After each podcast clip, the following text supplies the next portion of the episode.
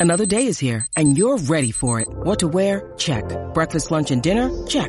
Planning for what's next and how to save for it? That's where Bank of America can help. For your financial to-dos, Bank of America has experts ready to help get you closer to your goals. Get started at one of our local financial centers or 24-7 in our mobile banking app. Find a location near you at bankofamerica.com slash talk to us. What would you like the power to do? Mobile banking requires downloading the app and is only available for select devices. Message and data rates may apply. Bank of America and a member FDIC.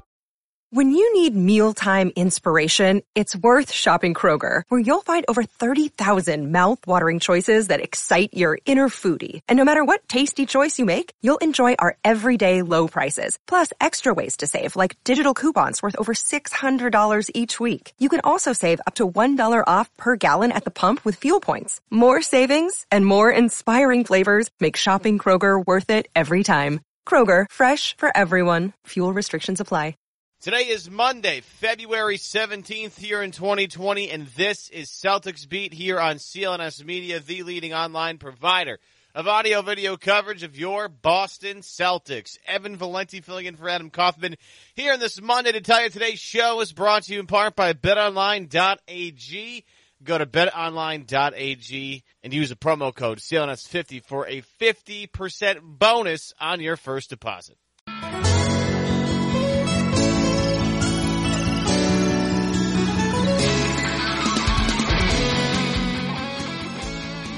Evan Valenti filling in for Adam Kaufman here on Celtics Beat. Appreciate Adam uh, letting me uh, kind of get my feet wet a little bit, let the beak, so to speak, every once in a while.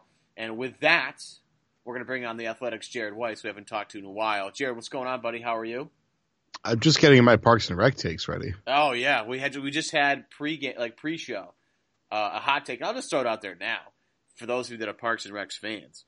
Uh, Jared and I both agree that Ben Schwartz, Jean-Ralphio on the show, um, is the funniest guy in the show. I think it's pretty unquestionable right now that he is the funniest guy in the show. But second funniest on the show, I believe, is Jeremy Jamm, um, who just says some of the funniest things you'll ever hear. And it, goes kind of under the radar because he's like only in the last couple of seasons, but he's hysterical whenever he talks. So Jared and I were talking about how you might need to pay more attention to Jeremy Jamm on your next uh, watch through of, of Parks and Rec. Are you a Parks and Rec guy or The Office? I, I think I'm a Parks and Rec guy. You know, mm-hmm. The Office holds more sentimental value, but I think the quality of joke writing and acting was better on Parks and Rec. I'm with so you. I, I I would go Parks and Rec. I'm with you as well. I think it's I think it's a funnier show. Again, I there is a lot of nostalgia tied to The Office, but I think Parks and Rec. I think they just have funnier characters. Like when you think about it, like Michael's the really the only funny character on The Office that's like funny consistently. Like Jim's funny every once in a while, and Dwight does ridiculous things. But Michael is con- the only consistently funny guy. Whereas Parks and Rec, like everybody's funny. There's it's just like it's like a pass of the baton sort of thing. Like I still can't believe. Like I have a hard time picturing Rob Lowe as Chris Traeger because I remember Rob Lowe from uh, Tommy Boy, and he's like an asshole in that in that movie, and a complete like chauvinist. And then I watch him in Parks and Rec, and he's the complete opposite of what he is in Tommy Boy. I just still have a hard time wrapping my head around that. Um, Well, it's fun. Yeah, Rob Lowe took a weird pivot turn where like he did that. He did the Ringer. Uh, Was it the Ringer? I'm pretty sure. No, the closer. The closer. That's what right? it's called. Yeah, and it's I haven't watched it at all.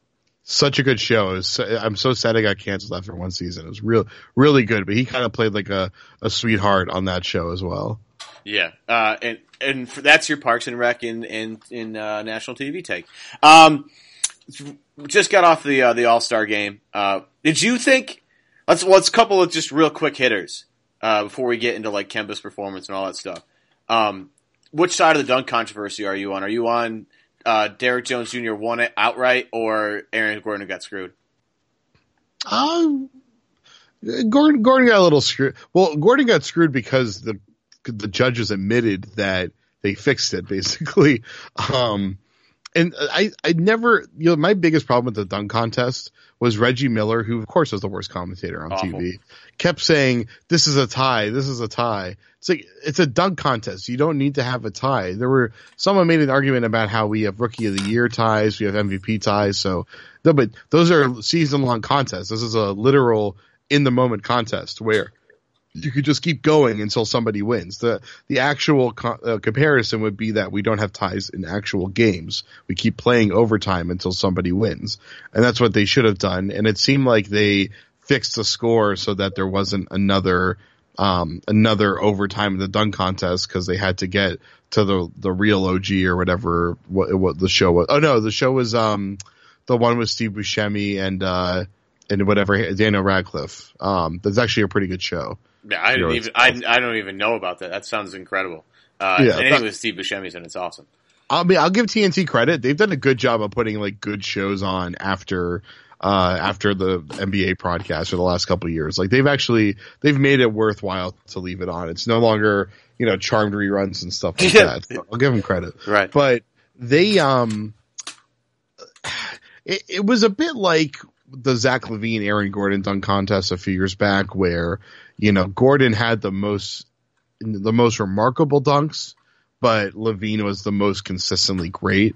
And I think that's the case with Jones, where like all of Jones's dunks were maybe like 1% not less impressive than Gordon's from an audaciousness perspective, but from an execution perspective, he threw it down on the first try. Did he did he have a single dunk that wasn't on the first try? I feel like he. I think maybe one. I think maybe the first one he didn't throw down right away. I think he did uh, okay. one of them. One of them he didn't. Throw, but he for the most part, and that's what gets you most points. I think a lot of times, like if you can throw it down on the first try, a lot of times you're gonna end up with like a 48, 49, 50. Like the ones that. Like okay, that's a good dunk, and it took you two tries to get it. Like that's when you get your forty ones, your forties, etc. The one thing with Gordon, like I'll throw a couple of things in Gordon's direction in terms of like what I, I mean, I thought he should have won one, because he had all 50 dunks in regulation, whereas Jones didn't have a 50 in one of them. Um, I like the innovation out of Gordon. You know, as much as I, and again, I was absolutely, you know, uh, I had, I got out of, off the couch. I was like standing up. I wasn't even like sitting down at points. Um, and, but because Derrick Jones Jr. was amazing, but he also did this, like, he just did a bunch of in between the legs dunks all the time and different variations of that. Whereas Gordon, wasn't always doing, you know, the same thing over and over and over again. And the last thing I'll say for Gordon is this, and this is one thing that I haven't seen a ton of around, and I, and I, this is like the hill I'm dying on.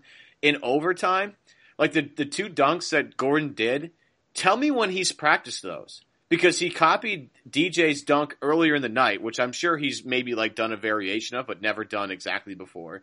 And then he dunked over Taco Fall, which I don't know when he's had time to like practice that because they play on two different teams. I mean, I know Taco played in Florida in college for a while. Maybe they, I don't know, like maybe they brought Taco to a practice in Orlando and, and Gordon was like, "Hey, I'm going to try no, and dunk they, over you." But I don't, I don't think I don't think he's ever done any of those two dunks before, and I don't think that was factored in at all whatsoever. Yeah, I mean that last dunk over Taco was kind of the the similar step up dunk that he did and uh, Pat Connaughton did over Giannis.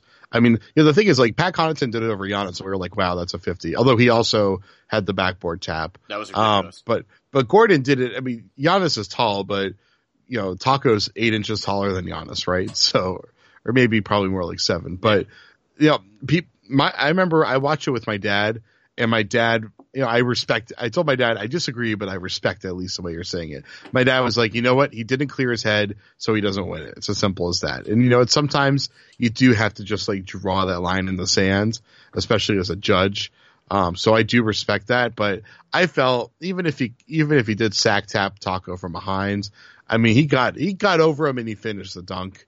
And even if he caught his head on the way by, it's like he still got over his shoulders and finished the dunk. And that's, that was the highest leap we've ever seen ever.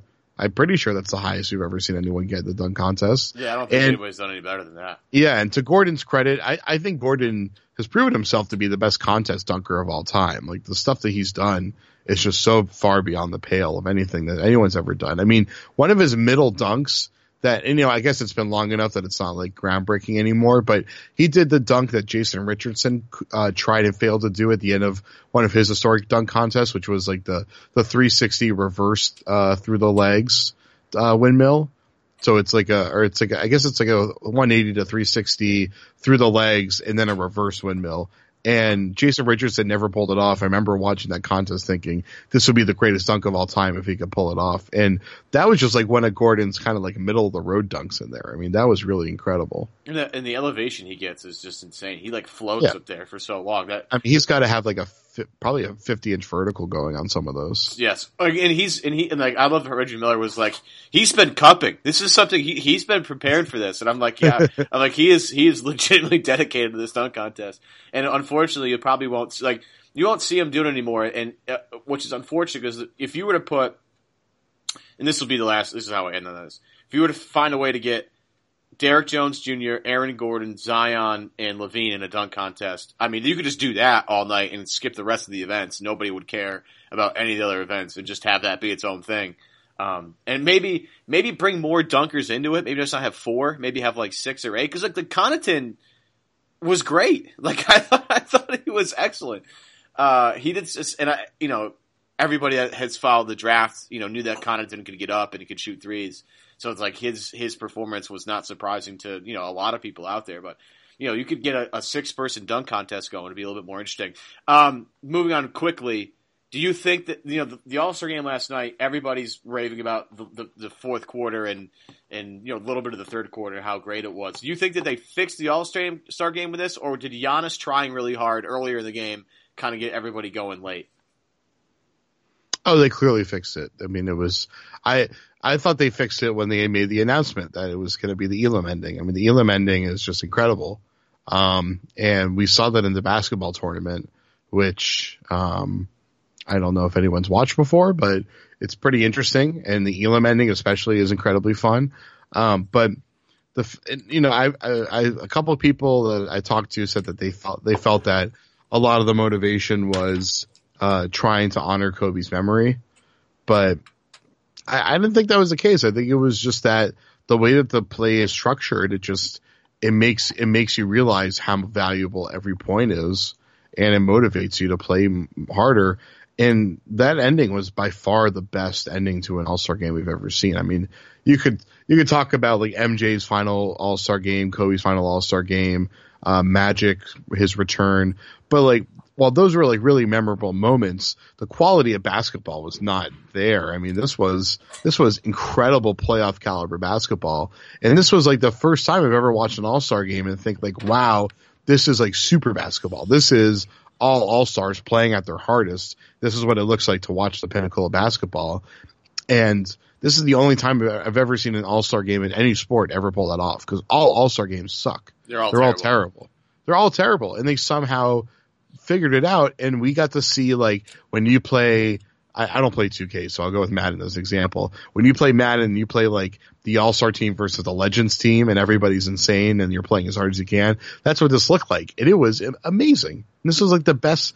I mean, you know, at the beginning, the first couple quarters, they were they were they were effing around. It was kind of mediocre, but they still had some exciting moments, and they still it was still really exciting when they got towards the end there, and they had to play for the score, but that that entire fourth quarter was amazing, and the last the last like ten points of the fourth quarter was just like some of the best basketball we've seen this year. Oh, no doubt. And, and what was funny, it was on for me. It was on when Giannis blocked LeBron on the left side, like left baseline. I was like, uh oh.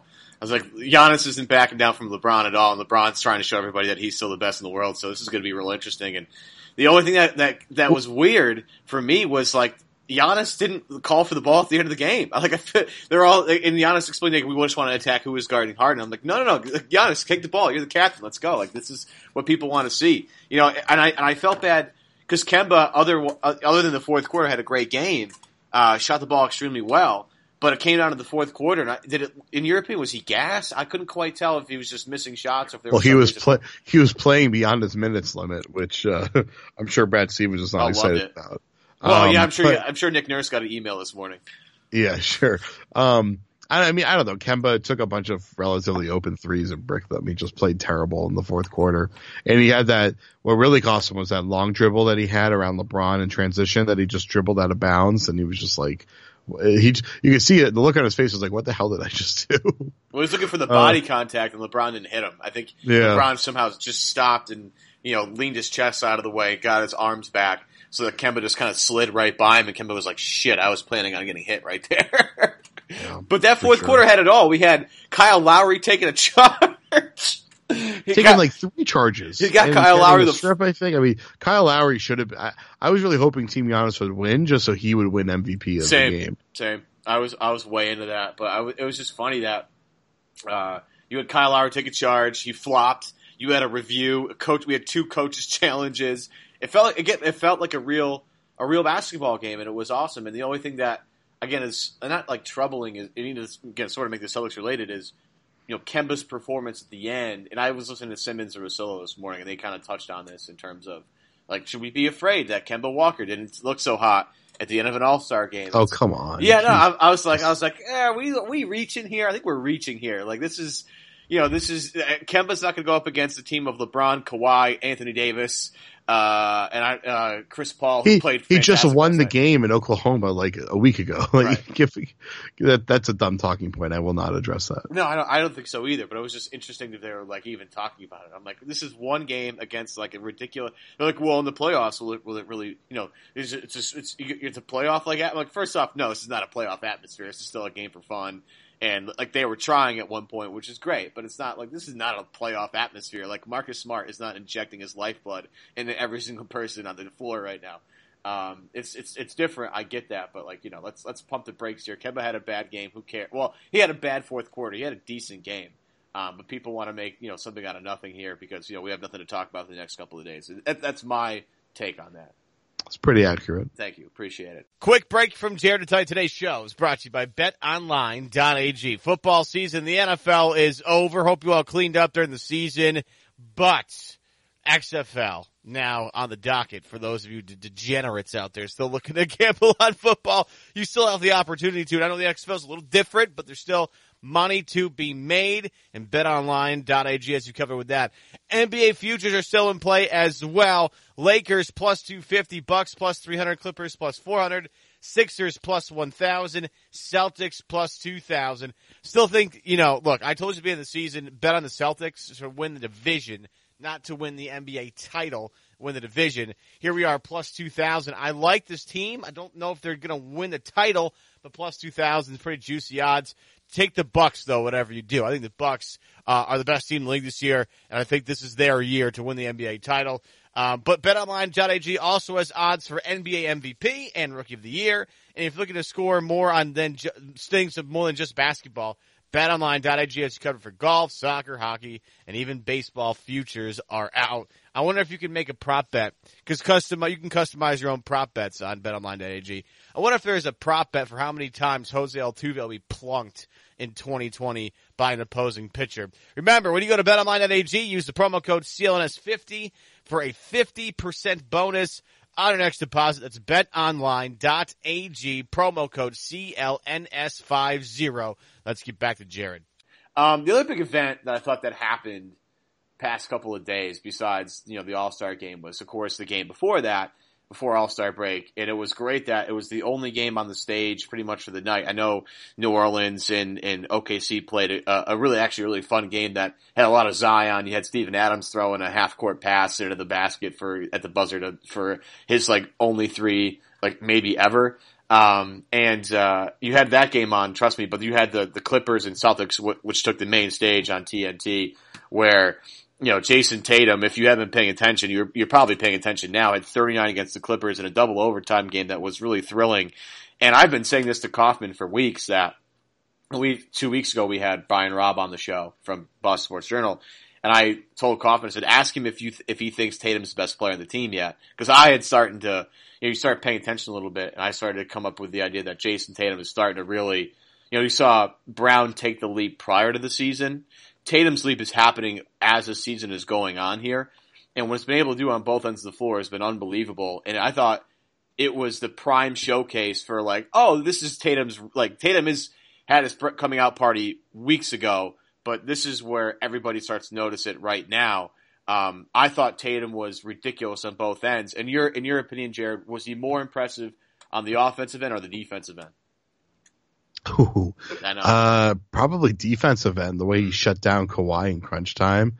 Uh, the way that he's, you know, getting, he's making great help reads. He's picking off passes, getting, and what's great about him is when he gets a steal, he goes coast to coast and finishes almost every single time. So his, his steals, I think, are more valuable than most players.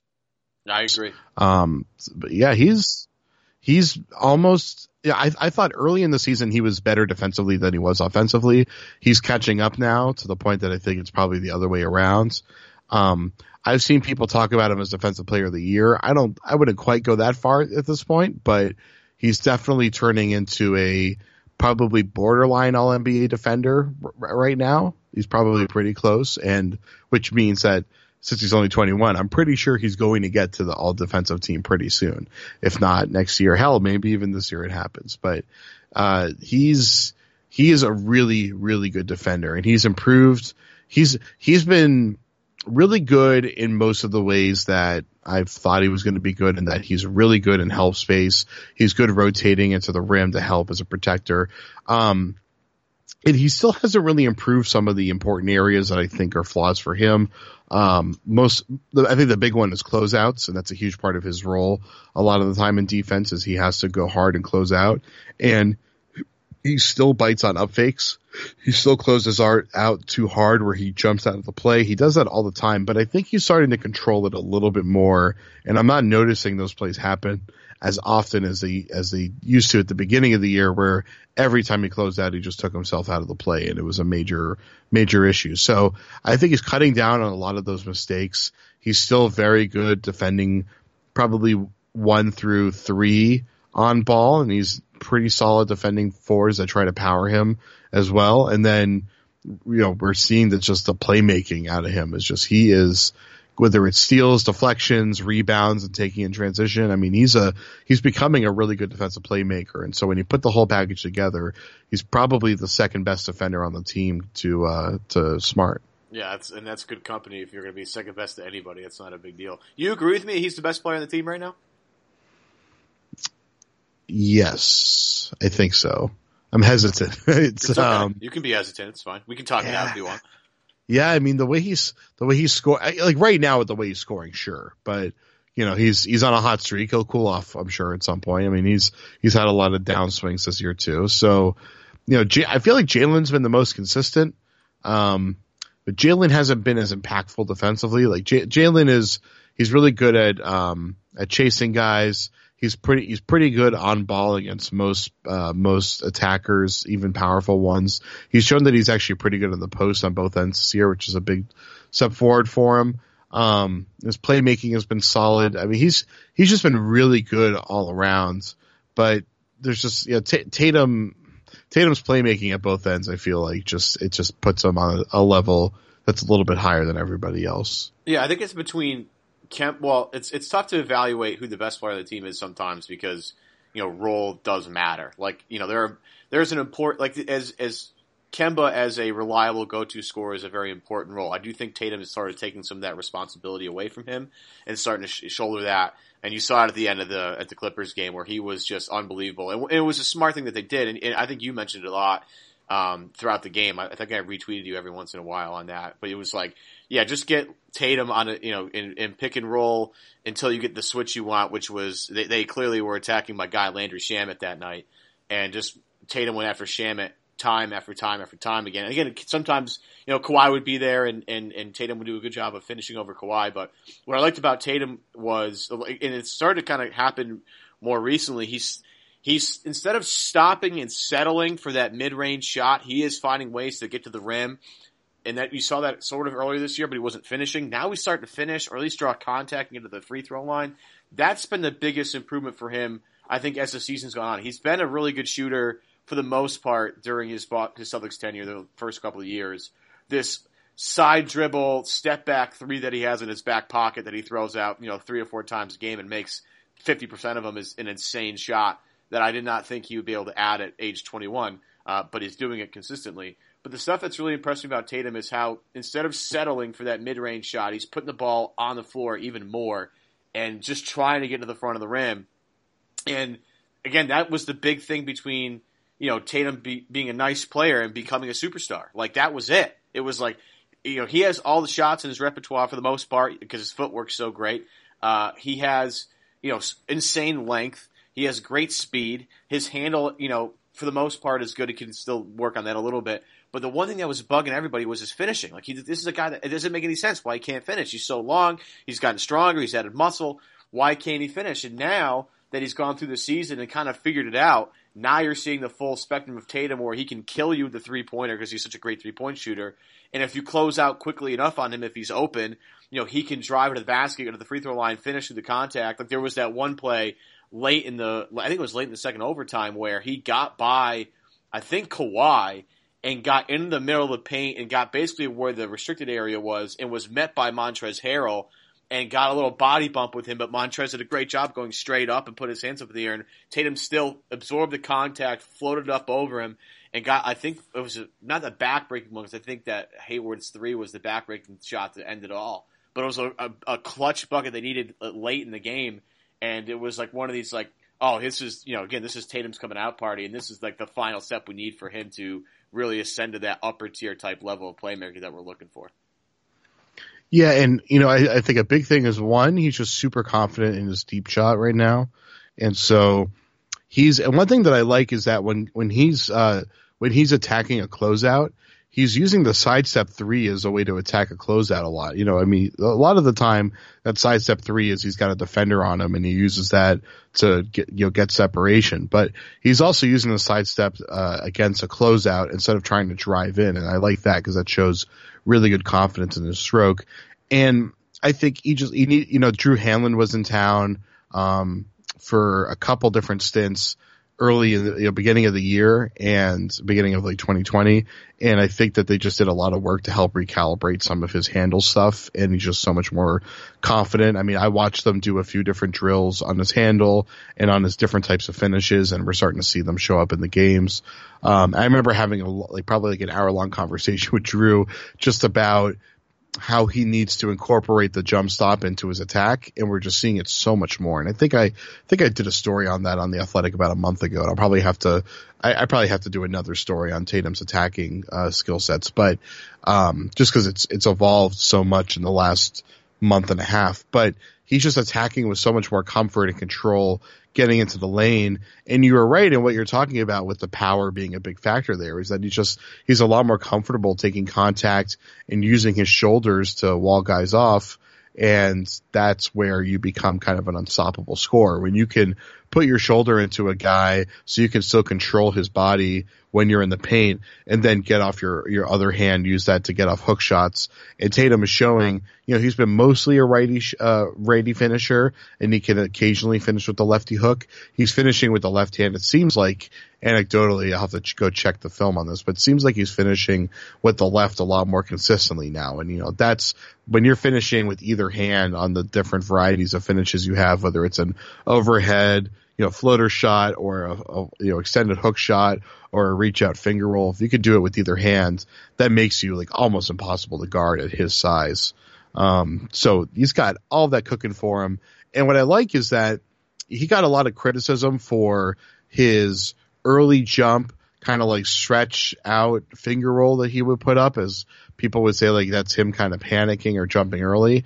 And it's, that's not the case. What it is is that he's able to gauge where the defender is and figure out what's the best way to attack this offender, a, a, defender, so that I can get the shot off cleanly. And a lot of the time, that early jump, the early jump release is the best way to do it because it's before the defender's ready to get his body position, to get his hands in the way of the shot, and so you're able to scoop it underneath them. And I think that people saw that being his primary finish and he was overusing it and now he's really just using it when he needs to.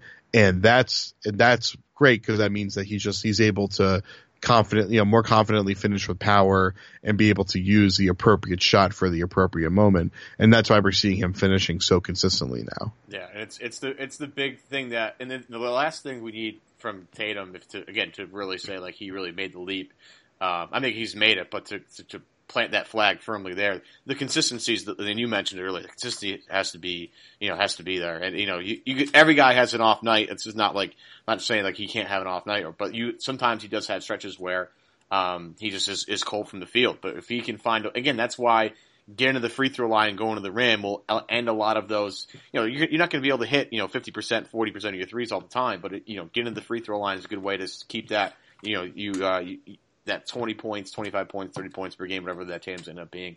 Um, getting the free throw line and getting shots at the rim is going to keep that keep that flowing.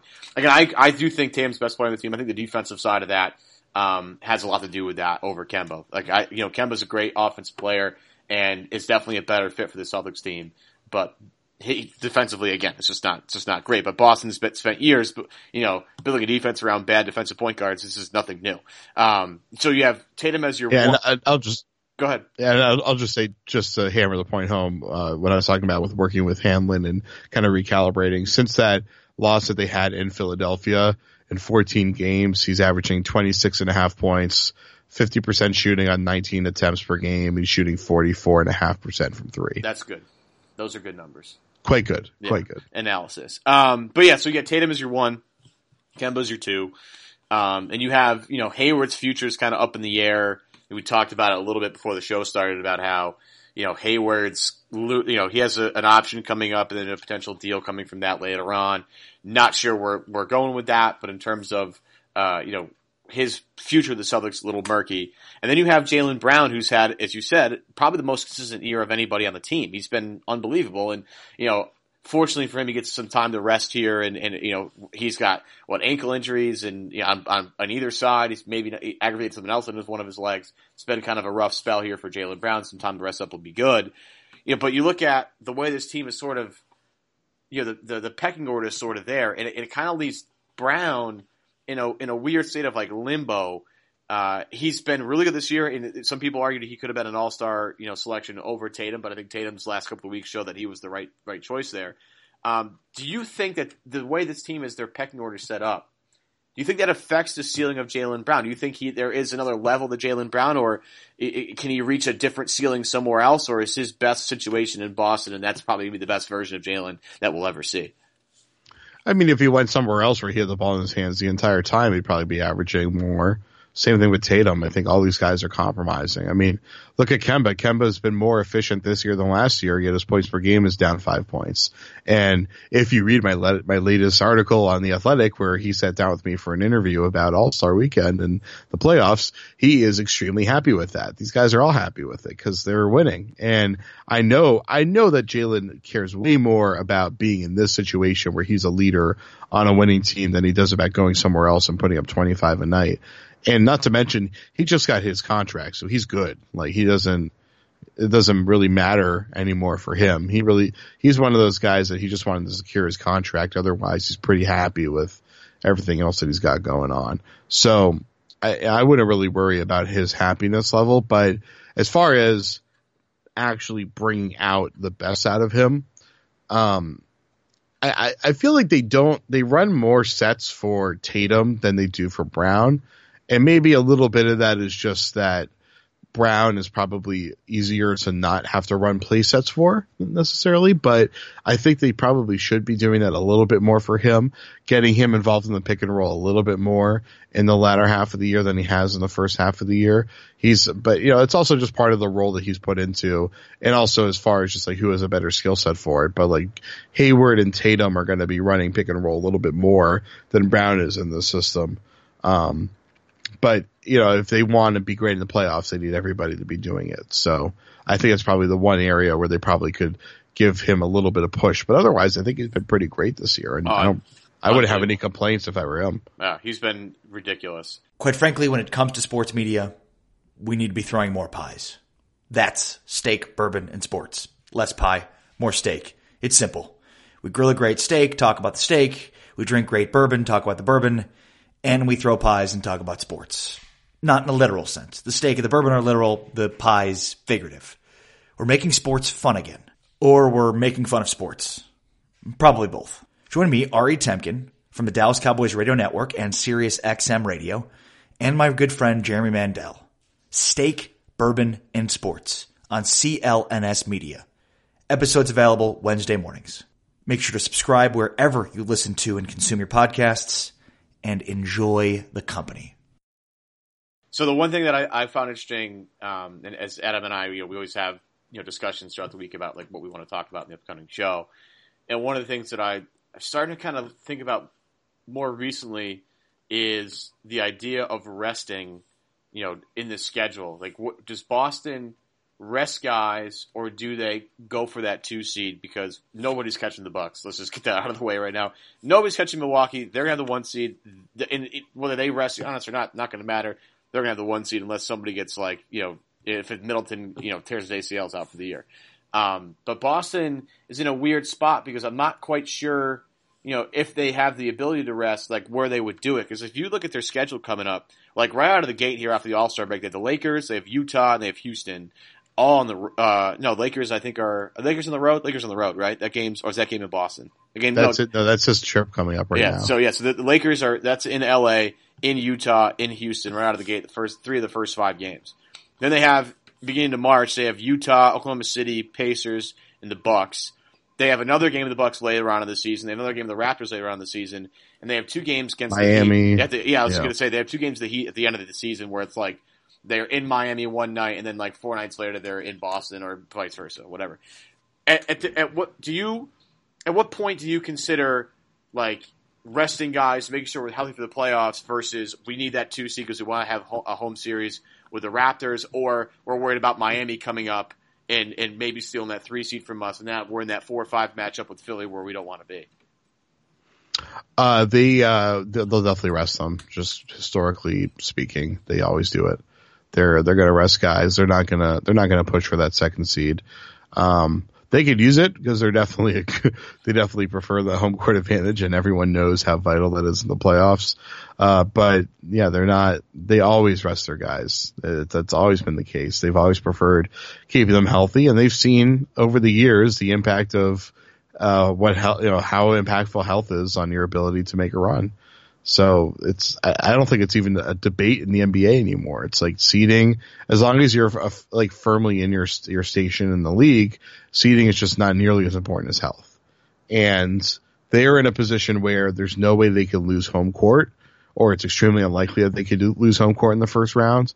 I think that's really, that's all you really care about. I mean, there's definitely a big difference between facing Indiana and Brooklyn in the first round. Like, I mean, it would be a lot easier to face Brooklyn, but I, I, just I just really don't think Brad Stevens cares. I think all he cares about is keeping those guys healthy, and that's been hard enough this year. Yeah, I mean it feels like every other day. I mean the hospital Celtics, you know, are which which is just too. the Celtics at this point. Yeah, it's it, it was funny. I, I, made a point. I was like, man, I love this team when they're fully healthy. And Bernardoni uh, tweeted back at me on Twitter was like, they're not even healthy right now. They're still missing guys. And I'm like, yeah, that's a good point. But it's like the healthiest they've been in what feels like forever. Do you think this team because obviously Danny, you know, has said some things. I think he did it to 95, 98.5 of Sports Hub, said some things about how he believes that this team, when they're fully healthy, can go up against anybody. You have that same belief? Yeah, yeah, of course. Um, you know, I, I, can't, I think I just talked about this on, uh, Jovan Buha's podcast, but we were looking at the Clippers who are in kind of a similar position to where the Celtics were last year. And they're like a team that very clearly on paper they just need to get themselves together, and they clearly can do that. While the Celtics, I think, have demonstrated that they're a team that doesn't quite have it on paper, but we're seeing when they put it together at their best, they really are as good as any team in the league. And so, yeah, they could, they could definitely win the title this year. There's no question about it. The likelihood of that is like probably 5%, but it's, it's there. And if all, if their core five guys are all shooting the ball well, at the same time. They get they have the luck going at the same time. Um, that they could be scoring 120 points a night just off of that. And we know that their defense can figure it out and match up and execute well enough so that they can they can beat all these teams, including Milwaukee. So there's the the possibility certainly there. I think the likelihood of them getting past Milwaukee is pretty slim because Milwaukee's been perfect this year. I'm a little dubious about how much better Milwaukee. I feel like the gap is going to narrow between Milwaukee and Toronto and Boston, who are the you know, I think the two teams on the tier below them right now. Uh, when we get to the playoffs, because Milwaukee's been getting by on their just incredible depth and how well everybody has been shooting and their ability to kind of just like pick up. You know, I guess I guess like pick the right guys to be hitting their shots that each and every night, and I think that that incredible depth that they have loses some of its value when you get to the playoffs and you're playing an eight eight and a half man rotation and the, the Celtics lack of experience and their depth, I think that will be mitigated a little bit as well, uh, to help them out because they're going to be getting down to that eight and a half man rotation as well. So you know, the Celtics will be within punching distance. There's no question. Yeah, and I feel like, as I've said numerous times on Twitter, like that Brad Wanamaker spot in the playoffs, I believe will go to Gordon Hayward because he's shown that he can do that. They just don't want to exhaust Definitely. him at this point. And what's great about Boston's depth is they have three big guys, and Theis being unbelievable this past month. I mean, Theis has been insanely good, and if you know, it's one of those things where if you don't watch the game, you're just looking at box scores, and then you'll have no idea how, how to measure his impact. But he's been absolutely tremendous, and especially in that Houston game on the road where he was really instrumental in a lot of things that they did and their ability to play a little bit bigger against against uh, against Houston. It really revolves around his ability to stay in front of guys and switch and help out. And it was tremendous. I, lo- I loved what I saw out of him. But between him and Kanter and and Rob Williams, if we if he can come back and be healthy, they have three big guys that kind of all do a little bit something different, and they have enough wing depth to kind of you know pressure you defensively and have guys that can cut on the offensive end, and they have smart guys as ball handlers between Kemba, Smart, and Hayward, and if you want to sprinkle Tatum in there as well, you can. They have enough combinations of things to kind of match up with everybody, which is great about their depth. And then if you want to, as Brad has said, if you want to shake the snow globe a little bit, you can throw in a you know a Wanamaker for a minute or two, just see what happens, or throw in Semi Ojeleye, who's again kind of played really well the past month month and a half. Um, if you really want to shake things up, you can throw Romeo Langford in there, but I don't think they'll get that desperate. Um, or if you're looking for some shooting, maybe Carsen get hot from three. But their their rotation is pretty defined. But what's great about the rotation is how different they can be coming out of it. You, you get what I'm saying? Sure. And I mean, you know, I think a big way to figure out how this is going to be different is to look at Al Horford's numbers over the years, where Horford last season he averaged 29 minutes per game during the regular season, and then in the playoffs averaged I think about 34 minutes per game. So he's pretty much every year played an extra five minutes per game in the playoffs, which was basically them just cutting a player out of the rotation and having him play those what would be second unit minutes. And that's what they're going to do. I mean, Tatum, he's been playing, I think, 34. Uh, Jaylen has been at 33 and a half. Kemba, I think, has been around 31, 32 this year. Like those guys are going to be playing in the high 30s minutes per game. So that's how you take, and so having those guys on the floor is just going to make their offense so much better than having to figure out how do we get our offense to continue to pump out when we have just smart and Kanter and maybe Jaylen on the floor. It's like, it, their their offense is going to be a lot better in the playoffs. There's no question. Final thing as we get you out of here, uh, Celtics made their own news the other day uh, by announcing that during the Clippers game that they're going to retire KG's number and of course gets everybody up in arms, uh, uh, depending on what side you fall on. Where, are you okay with the Celtics retiring KG's number, or are you against it? I think I tweeted something like people complaining about Kevin Garnett reti- number getting retired just shows that our society has fallen into the depths of hell because we can't get through anything without arguing over it. Yeah, it's like I'm with it's you. so obvious that he should have his number retired. It's not. It's it should not even be questioned by anybody. It's it's unbelievable. Yeah, I, I think if you don't think KG should have his number retired by the Celtics, you have a big dump in your pants, and you got to loosen up a little bit because his impact on this on the franchise, you can still see it today. Um, and you know, again, it wasn't a long run, but again, if he if some things broke a different way, you could have you could have easily seen two or three rings out of that that core, and because you know you had Garnett was coming down again off the peak of his powers in you know in Minnesota, but was still a very high level player. You still had Pierce playing at a very high level. Uh, Ray was a great shooter still. Rondo made it all kind of work, and they had enough you know bench depth to, to really go toe to toe a lot with a lot of teams, including in 2010, where again you know if Perk doesn't you know, Perk plays in game seven, we might have a different, you know, different outcome in that one. But I guess the, the, the follow up with that would be, you know, does Ray, is Ray next or does Ray not fall in that category? Because, oh, that's done. No, that's done. Yeah. His, his numbers already give, been given away. That's true. They didn't give away 34 or 5. They, you can't, you can't retire a number after you've already given it away to somebody. When numbers are getting retired, mm. you usually know if someone's number is getting retired because the number gets held back after that person leaves. And yeah. They gave away number 20 as fast as they could. Yeah. You're right. I didn't even think about that. That's a good point. That's why we have Jared on the show because he's got uh, great stuff as always. Again, if you don't think KG should have his number retired, then you got to chill out and and really really evaluate because again they're like, oh, well, he didn't play long enough. Well, look at measure the impact, and and, and this is how removed are we from the Nets trade, and it, still you can see like you know a lot of his uh, a lot of his culture changes that he brought with him to, to Boston are still in effect. And I, I They also they didn't let him retire here. He could have played an extra three seasons in Boston if they had let him retire here. right, and then But- uh, we then at that point we're talking because yeah, look at he's the gift that keeps on giving. You know what I mean? Like you know you have Tatum and Brown thanks to him. It's very true. It's very true. All right, Jared Weiss, do me a favor, plug all your stuff because you're a maniac and do a lot of stuff. uh, you can find me on the Athletic covering the Celtics. Uh, I my my recent stories were a feature on. Uh, I had a sit down with Kemba Walker where we talked about his goals for the rest of the season, about how happy he is. I think he uh, he called Jayson Tatum a effing superstar. Uh, before that was before the game where we all started calling him an effing superstar. Uh, so Kemba was very much ahead of the curve on that one. Um, and then another feature I was really proud of was uh, Jovan Buha and I, who I mentioned before, who is our Clippers beat writer, we put, we worked, we uh, got together, we did a, a feature on Terance Mann, who is from Lowell, Massachusetts.